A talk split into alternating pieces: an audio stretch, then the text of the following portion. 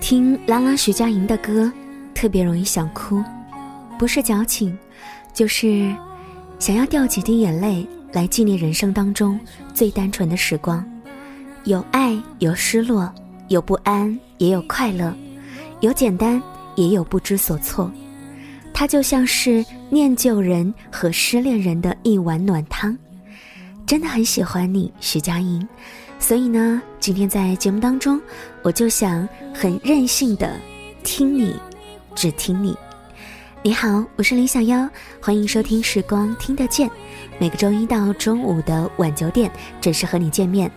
今天的节目，小妖想要送给所有喜欢徐佳莹的你，因为最近呢，在一档节目当中，我又再一次被徐佳莹的《失落沙洲》所感动了。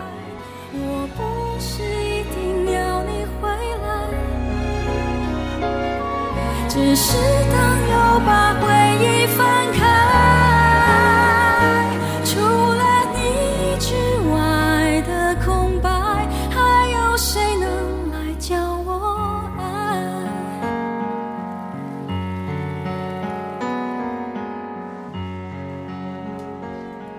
该怎么去形容徐佳莹呢？细腻、动人，还是可爱？好像这些都是她的特点。但又不足以用一个词来概括。徐佳莹是一个十足的多面体，貌似小清新，但也会有重口味的一面啊。可以很文静，可以很野性。她说自己有的时候很自卑，但是唱起歌来，她强大而自信。她是很容易被古怪的东西所吸引的那一种女孩，她的古怪也为她吸引了大批的歌迷。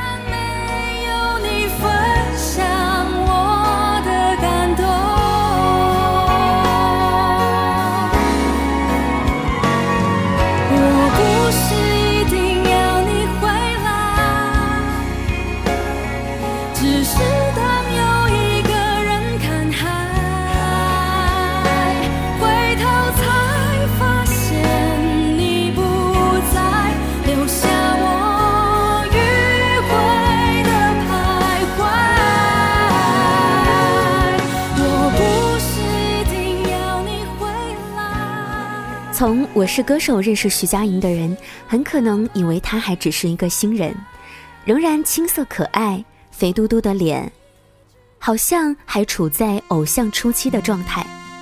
但是徐佳莹并不是新人。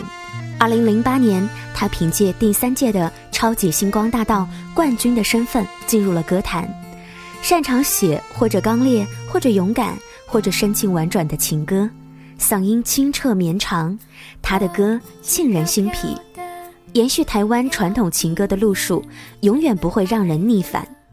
偶尔也会有《身骑白马》《失落沙洲》这样的惊艳之作，即使当做背景音乐来听，也会有几句词唱到你的心里。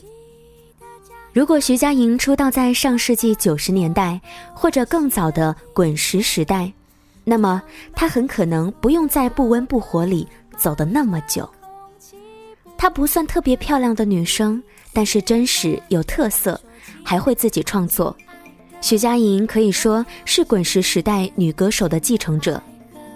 可惜，在她出道的时代，台湾流行音乐已式微，没有大批优质的词曲作者，没有懂得如何包装歌手的唱片公司，徐佳莹的真实和小小个性很容易就被埋没。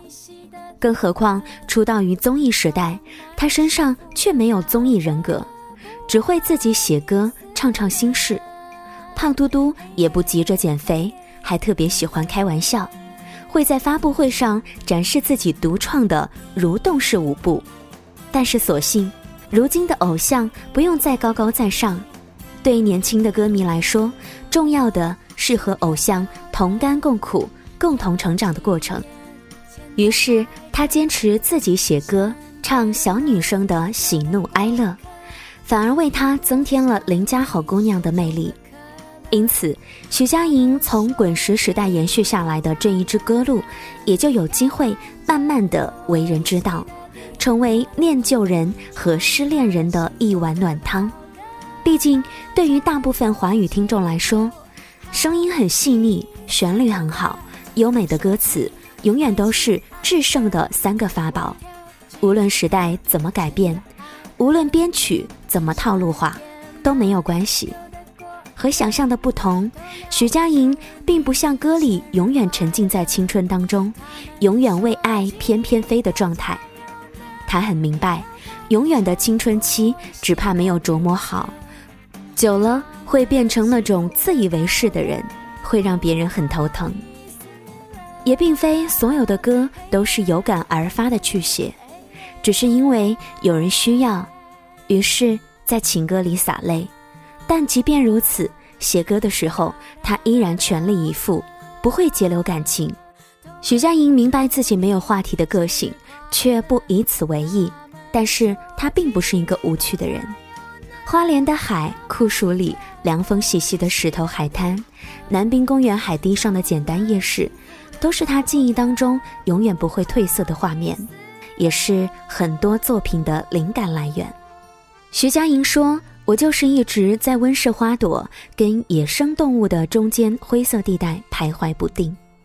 当我想要创作的时候呢，我就会特别的向往自由，变得有点叛逆，比较莽撞。但大部分时间，我还是活在完善的保护下，只是被适当的放出去飞，也因此没有尝过所有的人情冷暖。”这就是真实的徐佳莹，这也是我特别喜欢的徐佳莹。在一档电视节目当中，她好像突然火了。那个时候，我并没有在节目当中跟你分享她的歌曲，跟你分享她的文字。可是就在前不久，在一档唱歌节目当中，我再一次被徐佳莹的《失落沙洲》所感动了。是啊，听徐佳莹的歌，总是有一种很纯粹的感动，就想要。安安静静的深入其中。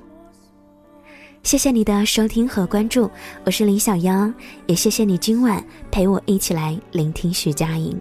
节目之外，欢迎大家通过我们的微信公众平台“时光听得见”，或者是拼音输入“时光听得见”加上数字一，找到我们，给我们进行留言吧。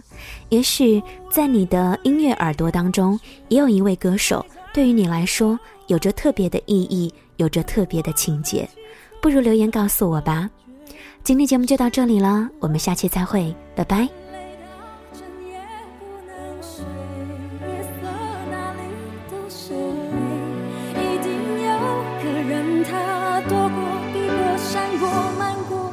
是谁